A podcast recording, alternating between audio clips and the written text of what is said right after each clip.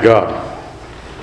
Dear Lord, we're grateful for your word. We're grateful for the joy we have in your Son. We'd ask that you bless our time in your word this morning. In your Son's name we pray.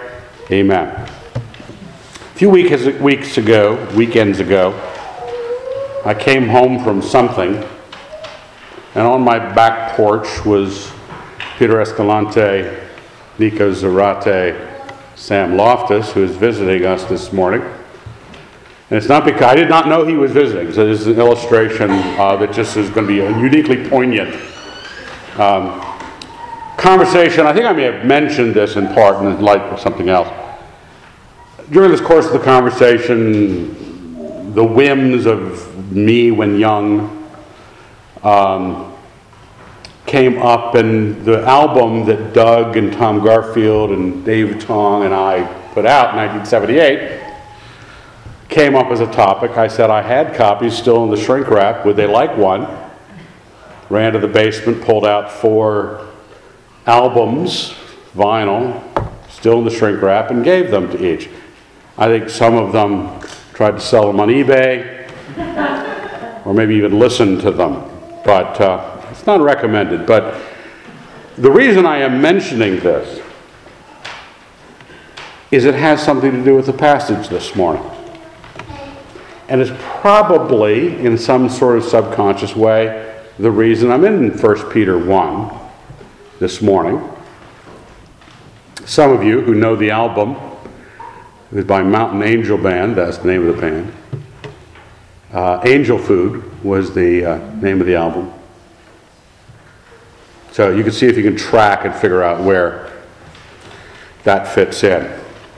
1 Peter 1 1. Peter, an apostle of Jesus Christ, to the exiles of the dispersion in Pontus, Galatia, Cappadocia, Asia, and Bithynia, chosen and destined by God the Father and sanctified by the Spirit for obedience to Jesus Christ and for sprinkling with his blood.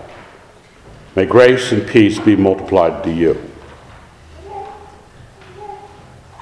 What I want to, that's, a, that's a, just a wonderful statement, a wonderful introduction, a, a, a nice, um, people who run around looking for Trinitarian passages, a nice Trinitarian passage.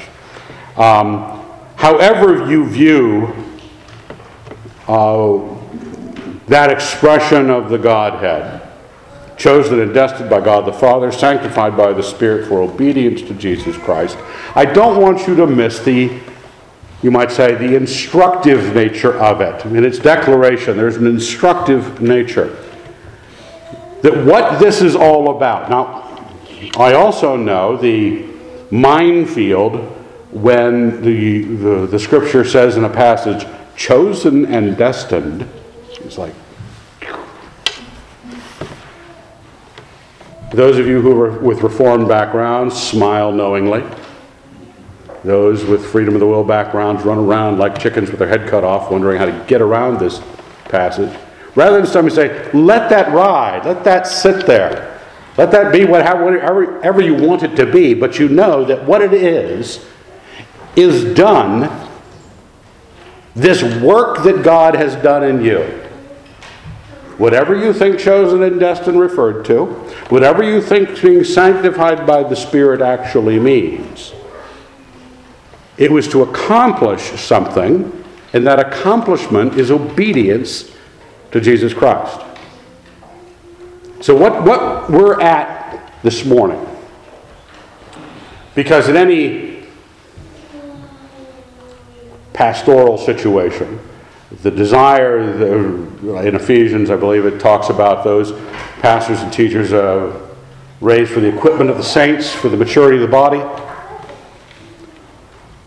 We're trying to produce a body of believers who not only testify to the grace that is in us and, and talk to our non Christian friends about it, but live the grace that is in us. Obedience to Jesus Christ. Everything from obeying God through faith in Him, obeying His, speaking of non Christians, that's Lewis. which has got a great name for saying Lewis. It's like Newman in uh, Seinfeld. Newman.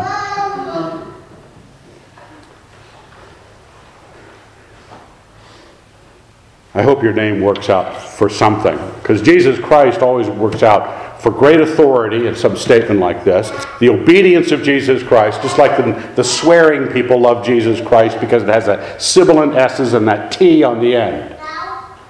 Jesus Christ.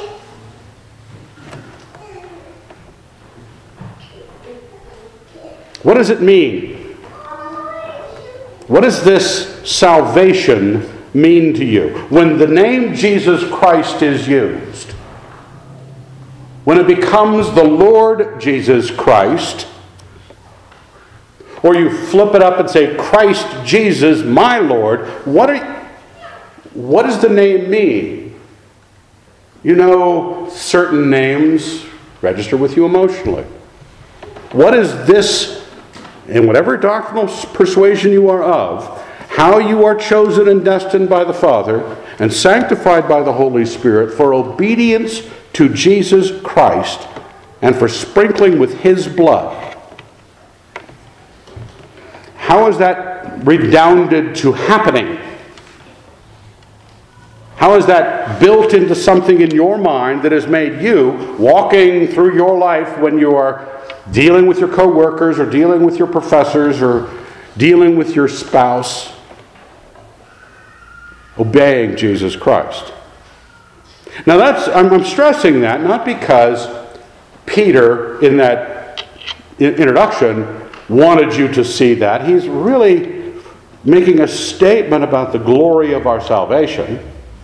But that general idea that is visible in the introduction is what we see through the rest of this chapter. This is essentially the whole first chapter and three verses of chapter 2. Blessed be the God and Father of our Lord Jesus Christ. Exclamation point. I know nothing of Greek. I don't know if they have exclamation points. Probably not. But they were trying to aff- affirm to you or convey to you in the translation when you say, Blessed be. This Christianity, Paisley's announcement that she became a Christian, these various testimonies of evangelistic circumstances we're in, your own conversion if you are a Christian. Is that the phrase? Blessed be. Do you think that? Do you feel that? Does there, is there an exclamation point just that your mind feels you have to put in there? You ever think about that when you're writing something out or typing something about the Lord, if you ever type anything about the Lord? Do you always capitalize Bible? Do you always capitalize God? Do you always capitalize Him when it's referring to Jesus Christ or God? Now, I don't think it's a sin to not capitalize Him. I don't even think my Bible does. But there are exclamation points in your soul that one way or another, he come, when he comes to your mind, the phrase blessed be, exclamation point, ought to be some kind of expression.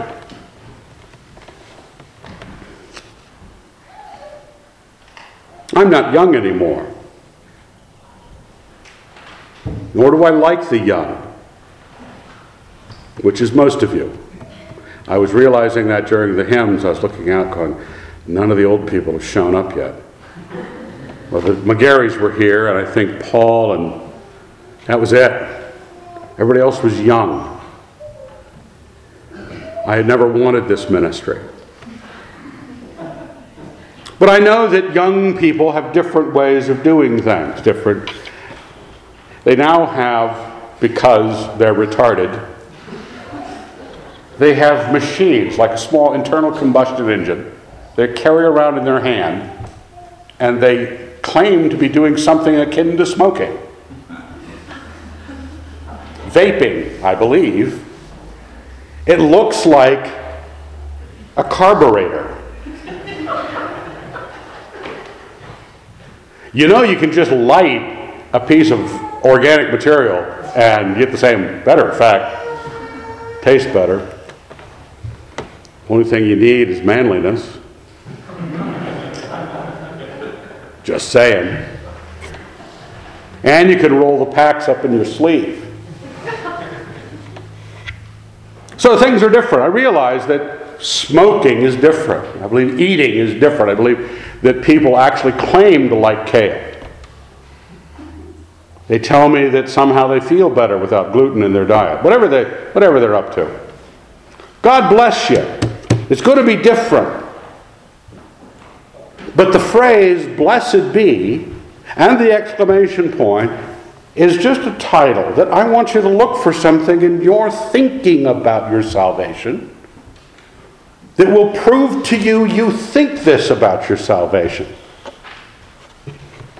You heard me tell the story about that feminist uh, evangelical pastorette that came and talked to me that one time about how in uh, later on in Peter, when Peter talks about as Sarah obeyed Abraham calling him Lord, and she said, Well, I think that's archaic. I asked her what she did with the passage. She said, It's archaic. I said, Great, fine, not a problem. What is a non archaic phrase you use to honor your husband? Because the point was not that it was archaic. The point is that you never say phrases like, Glory be, or Blessed be. The idea is, how does a modern like you, having met the Lord Jesus Christ, register in your expression the greatness that is your salvation. By his great mercy, we have been born anew to a living hope through the resurrection of Jesus Christ from the dead, and to an inheritance which is imperishable, undefiled, and unfading, kept in heaven for you, comma, who by God's power are guarded through faith for a salvation ready to be revealed at the last time. Peter, when he chooses to write a long sentence about it, certain kinds of words start tumbling into the sentence. Undefiled, imperishable, living hope, great mercy, unfading. How do you think about it?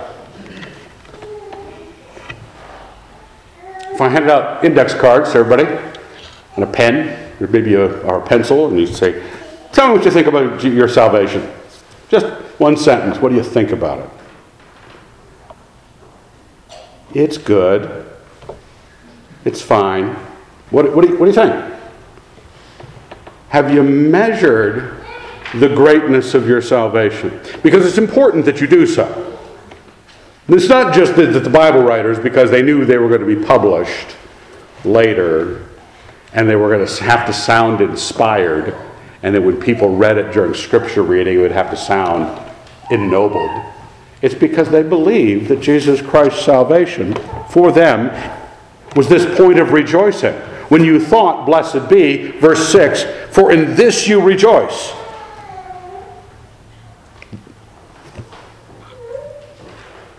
for in this you rejoice. Now, it is not just a bunch of free citizens of America in one of the least threatened places in the globe. Nice temperate climate, four seasons, three months each, no natural disasters, no really big animals that are hunting us, no major diseases, really earthquakes, very rare, very, very rare, no tornadoes.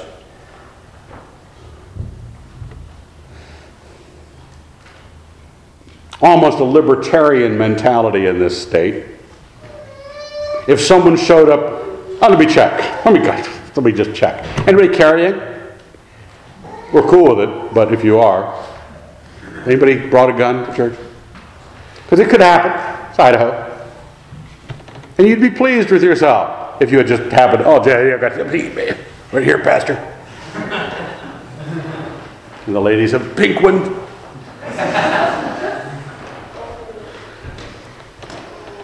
It is not because You live in a town where it's pretty cheap to live. I was talking to Davis this week, uh, my son, who has to work in Manhattan, and he's wishing there was some place he could not be there and be here somehow.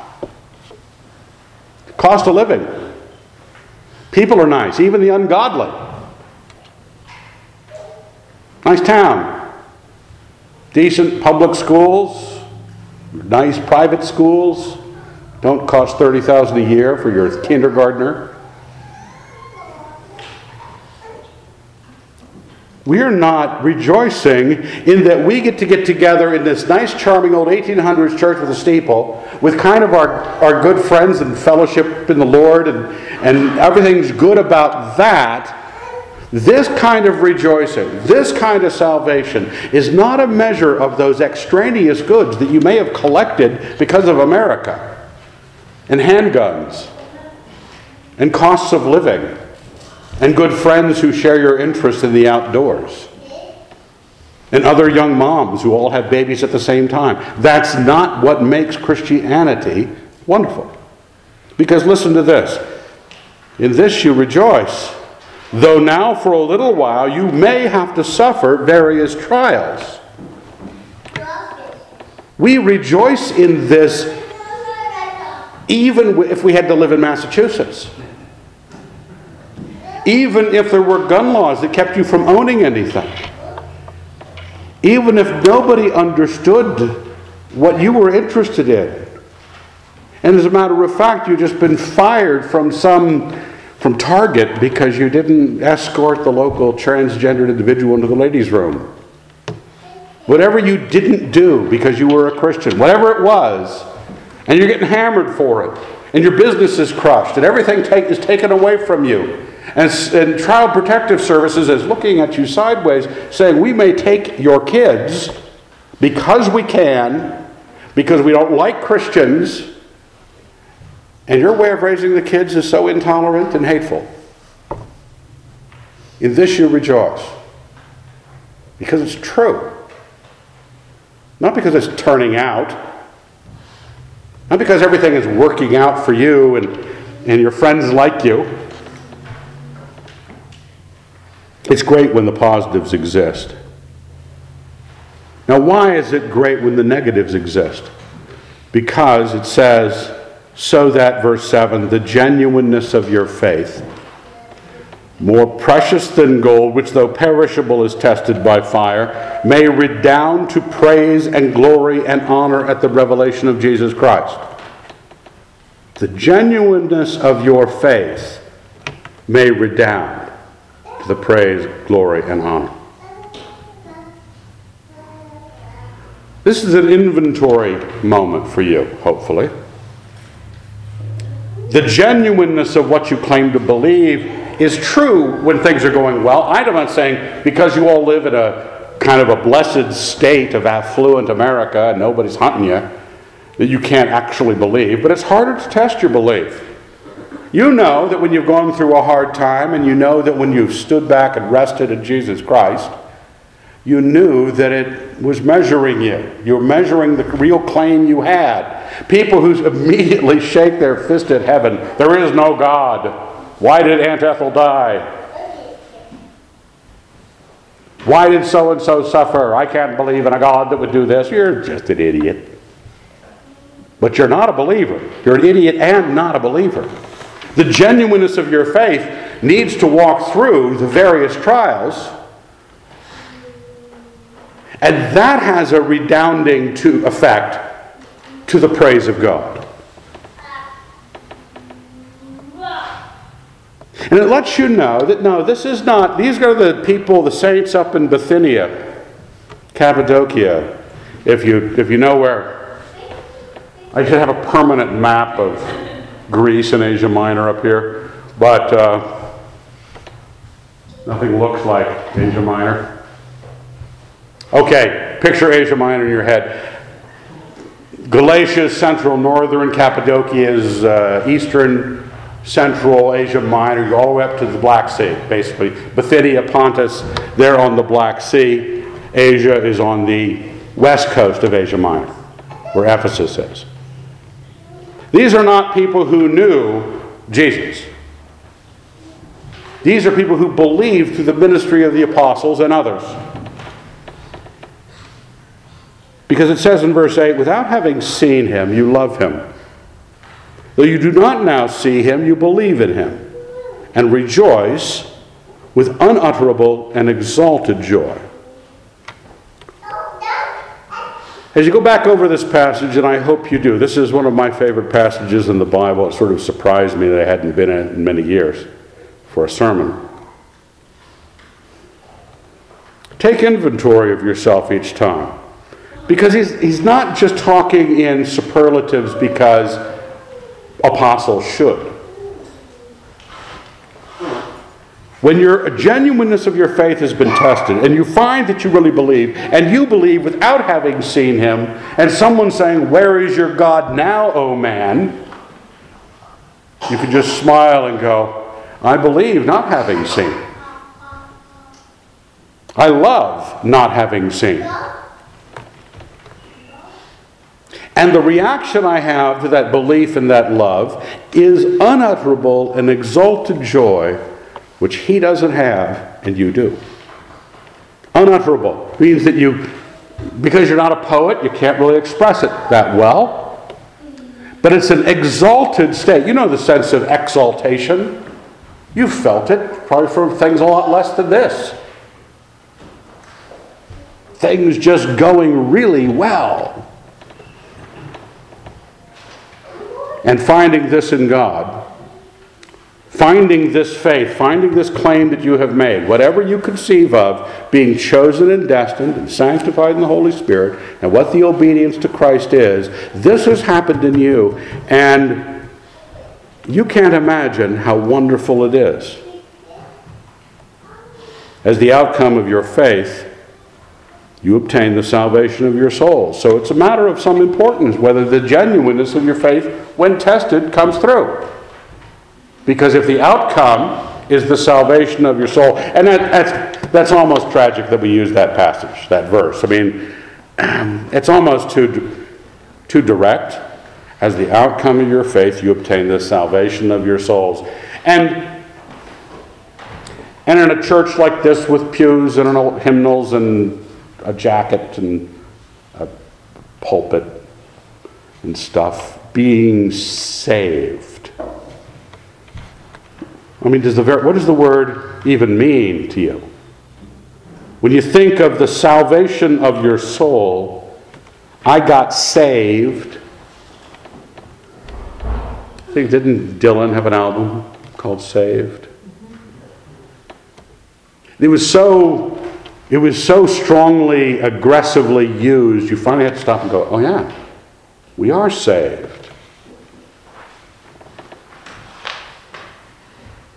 What do you think of saved? Is it, uh, because if it's genuine, you're saved. Most of us and many of us have been trained to think, because of the Christians we know and the churches we've attended, that to be saved is to be have everything in your life that is enjoyable at all taken away from you. That yes, you wanted to go to heaven, and to go to heaven, nothing could be fun. Nothing could be enjoyable. Because all the enjoyable things, frankly, are sinful. And salvation is the person who used to be the life of the party, went through some buzzkill graduate course, and out they came a Christian. But that's not how Christianity is being defined here. This is many years before any of these terms have gotten their own cachet in Christian tr- culture. There's not going to be a Christian culture for hundreds of years after this. You were all talking after 2,000 years of Christians doing it badly, thinking poorly about it, not obeying Jesus Christ. And so the people that were in the first century, encouraging us to think a certain way because of the greatness of this salvation. When they said saved, they meant saved. The prophets, listen to this the prophets who prophesied of the grace that was to be yours searched and inquired about this salvation. This salvation intrigued the prophets who knew they were suggesting a salvation, but didn't know a whole lot about it. We might be in many ways like the prophets because we haven't stopped to think about the greatness of our salvation. They knew it was a great salvation and they were asking questions.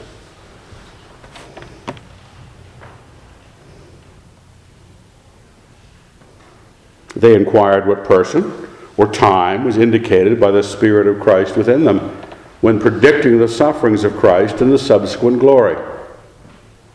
It was revealed to them that they were serving not themselves, but you, in the things which have now been announced to you by those who preach the good news to you. Through the Holy Spirit sent from heaven, things into which angels long to look. That's where the album title came from. The cover art on the album was an angel floating, reading a Bible. Things into which angels long to look. Do you realize that's the thing you've been given a look at? That's the thing that is being preached when somebody says to you, Jesus Christ died for your sins according to the Scriptures, was buried according to the Scriptures, was raised, appeared to many, and ascended to glory. And if you believe in his sacrifice for your sins. He will forgive you, give you a new life in his Holy Spirit, and take you to glory and eternal life. That's what we mean. That's the good news that was preached to you. And we can't write a new gospel that'll be more thrilling. We have to revisit the gospel that we all believed that we didn't believe in a way that recognized the thrill.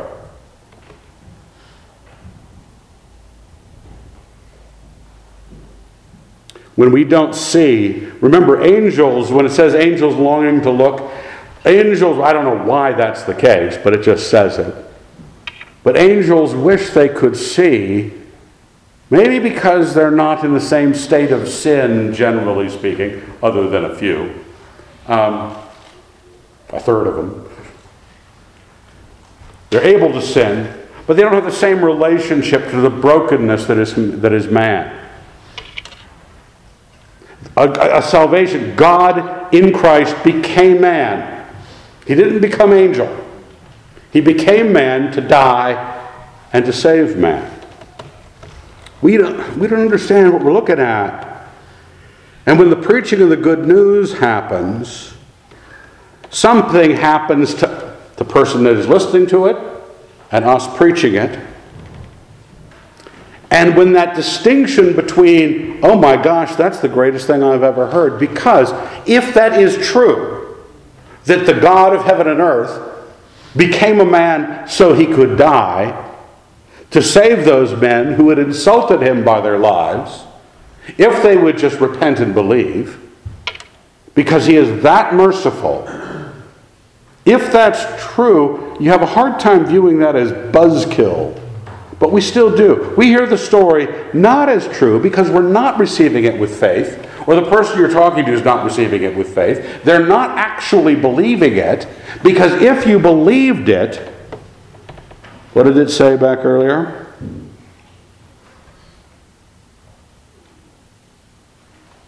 You'd rejoice with unutterable and exalted joy. Now, so what's the problem? What's going on? Where, what, what's the holdup? Are we just not telling the story well enough? You know, our preaching isn't really good. Eh, we'll take some corrections there. We have, we have something uh, you've, uh, recently uh, I've, I've mentioned as, as a, I'm kind of big on story these days, that everybody's up to this. I'm talking to friends like Greg about it, and everybody's writing a story. Everybody thinks they can write. Really, nobody can. And since everybody else is writing a story with the same characters, everybody else is ruining your story. Because even your mom can't say the right thing, or your friends don't make you look cool, and somehow you didn't end up the hero, but you're all doing it. And that's why the gospel of Jesus Christ, the story of God, for all of his sinful man and all of history, is an interruption. Because you got plans for the story you're writing. And you're, if you're not a complete waste of human flesh, it won't really look like a wish fulfillment fantasy, but that's what you're doing. It might be more plausible. You might actually go to grad school to get the job so you can get the girl. So your life could be huge and you could win. What are the terms? I made a comment here.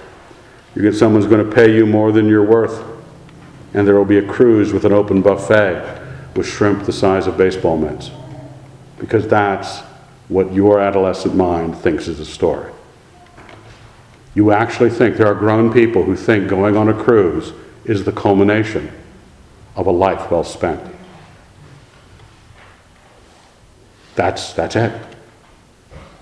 This is what is replacing. There's nothing immoral about a cruise or shrimp the size of a baseball mitts. But the fact that we just stack up our little lusts and write a little story where the cutest girl in the class really likes us.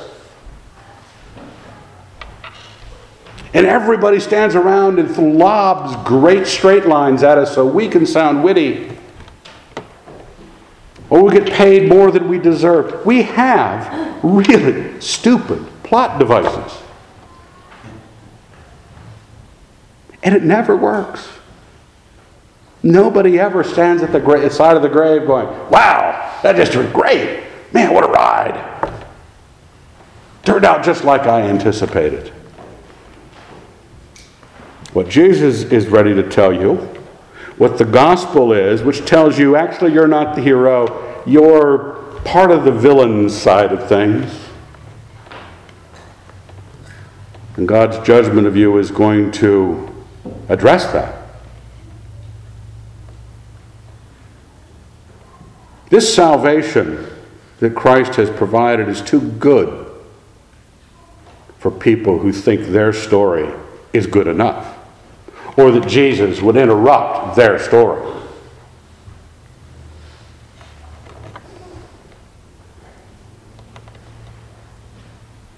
When I, uh, I probably better not do that. I was about to abuse Tolkien again. Part of my doctrine. You have to abuse Tolkien once a quarter. Now, why do you say, well, you better tell us what's up? Well, I don't think Tolkien was that great a writer.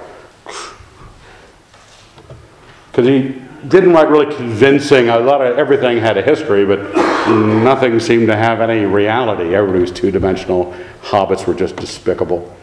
And uh, was no religion, was no Everything was dirty, but nothing was diseased, you know. No plague running through Middle Earth, which there would have been. That dirty, that much lichen, that much moss growing on everything. People like those stories because they could make fanciful realities that they would rather live in. And Tolkien was good enough to create a pretty complex world, a great history of that world. That's admirable. But he spent time working on that, and he never got to live that world. It was just for fictional characters. Because the one we write for ourselves will never be that involved, and you won't be able to do it. But you'll have childish, childish thoughts. And if God's salvation isn't believed because you're up to your own story and all the thrills you have planned for you, that salvation is too good for you.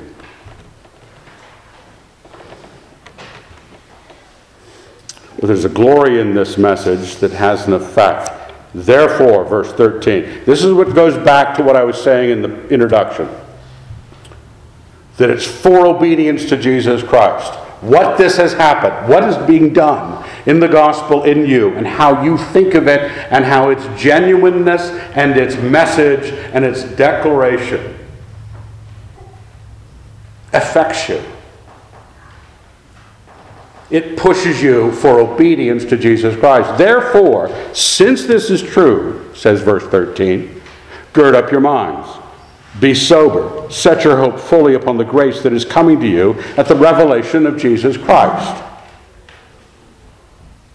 Since this is true, this is the kind of life. That's a tidy little thing.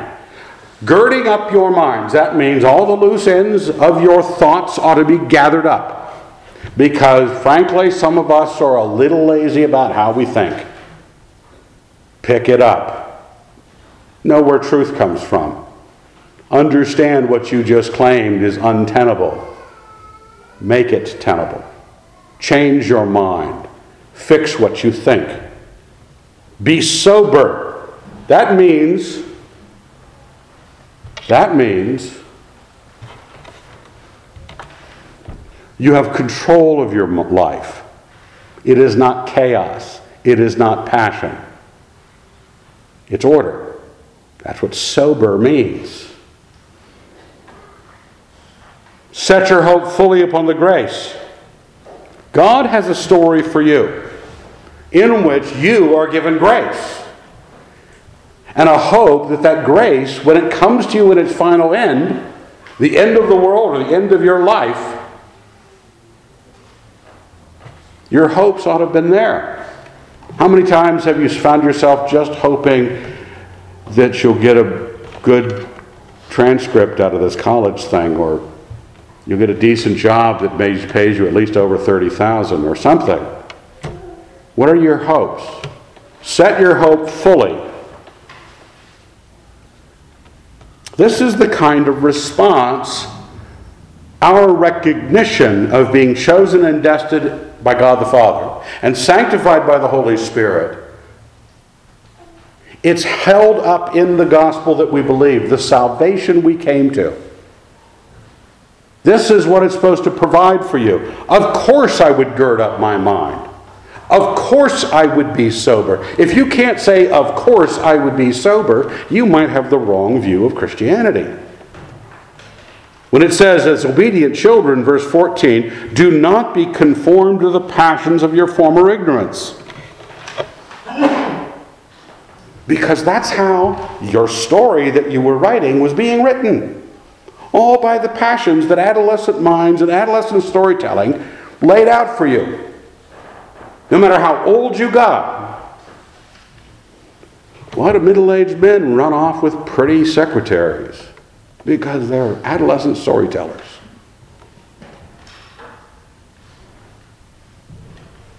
Why do people who should know better get strung out on drugs? Because they're adolescent storytellers. Passions of your former ignorance, meaning you didn't know, ignorant. That's the way we were before. We didn't know.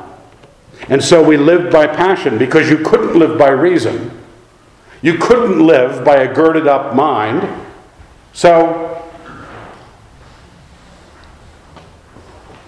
as obedient children, I was thinking about that. I highlight it here. Remember that circuit? We're all, we're all adults here, right? Ever run into that moment where you suddenly realize, my parents God bless them. What a sensible bunch of people. What a blessed situation I was given. What was I yelling about so much? Obedient children, whenever they happen, as obedient children, people, what, the, what does the obedient child do? They're not standing there with, a, their hands over their rear ends so they won't get spanked Uh, because that's the only thing that they have absolute servility, fear of being, you know, pummeled. And so they do everything. Is that that kind of tyrannical obedience? Just as obedient children, kids that realized who their family was and how good it was. And that all of their claims, their screaming, their kicking, their throwing of a tantrum, when I threw that tantrum in 1969, the last time, I was so embarrassed. It was over a haircut. You've all heard the story. threw a tantrum, cried. Last time I've lost my temper and last time I cried, 1969. I don't know the month, but it wasn't snowing. Embarrassed me so much, I realized what a complete tool I was. That my parents were blessed people. I didn't know who to blame. I just wanted to yell and scream and kick the wall and But you know when it is to become an obedient child, when you begin to realize that those who are writing the story for you ought to be let to write the story for you. And God is writing the story that He wants you to follow. But as He who called you is holy, be holy yourselves in all your conduct. Since it is written, You shall be holy, for I am holy. And if you invoke as Father him who judges each one impartially according to his deeds, conduct yourselves with fear throughout the time of your exile. You know you were ransomed from the futile ways inherited from your fathers, not with imperishable things such as silver or gold, but with the precious blood of Christ, like that of a lamb without blemish or spot. He was destined before the foundation of the world, but was made manifest at the end of times for your sake. You realize that this story has other effects. You don't just clasp your pudgy hands together and run around and giggle how wonderful is the Lord's salvation because it just cost his son crucified for your disobedience and the judgment that was destined for you has been removed. God decided who was your biggest threat. Satan wasn't your threat, sin wasn't the threat, God was the threat, and he was going to destroy you eternally. And because of Christ's death, precious gift given, you were ransomed. So conduct yourselves with fear. And that's what's wonderful about this emotion. When you look at an adult story, basically, when you look at God's revelation to you that angels have longed to look into, you see a terrifying prospect with salvation. It is the most sublime thing you can imagine. You are threatened and secured by the same agent. And so when you realize your faith is genuine and the security he gives you is genuine, you have this heightened, exalted sense of joy.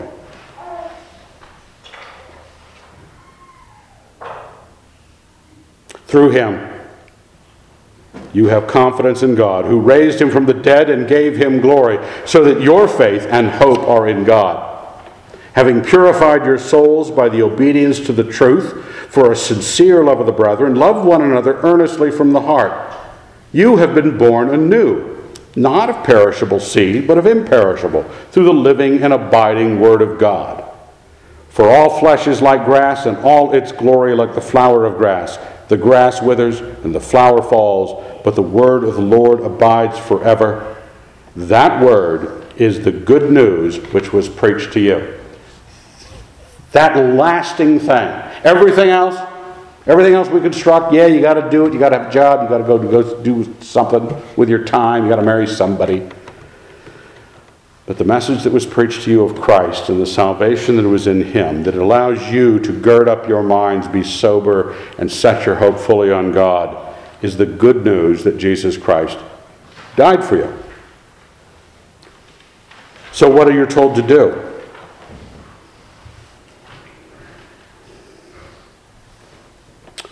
Don't work so much on writing your own story. Read the Lord's story. What does He want you to do? What has He told you to feel? What has He told you to how to react? How does He define you as a character? You know when you're writing your own story and your friends don't even help you establish your character? And the angels won't even look at your stuff. I've written some, and I know that awkward feeling of trying to force one of your stories, like I'm going to do this summer, on people. Oh, it's just tragic, you know, that fishing. And you know what it's like to receive a manuscript from somebody? Yeah, I'll read it. Do I have to tell you anything? Our friends don't even like what we write, let alone angels. This is the greatest story ever told. Because angels like stories that have gods and demons. Something a little more lifted up. Did you notice that about Tolkien? There aren't any religions in Middle Earth. Nobody goes to church. Nobody goes to a temple. Where are the gods? When Christ writes a story, there are gods, there are demons. Fear and death, mercy and glory. Good story. Consider it. But even then, when it's the greatest thing ever, it's the most common, basic godliness. So put away all malice and all guile and insincerity and envy and all slander. That's the character that God wants out of you in this story. And it deserves you fulfilling that role because He's a much better writer than you. Like newborn babes, long for the pure spiritual milk, that by it you may grow up to salvation. For you have tasted the kindness of the Lord. So that's the inventory. Have you tasted the kindness of the Lord? Do you know how to describe this thing? It's certainly not a story you're writing. You did not invent this religious thing for you to get involved in in the midst of your life. Jesus Christ did 2,000 years ago. Recognize what good it is and how glorious it is. Let's thank God. Dear Lord, we're very grateful. Your mercy, the glory of your salvation, set us free from our adolescent replacements.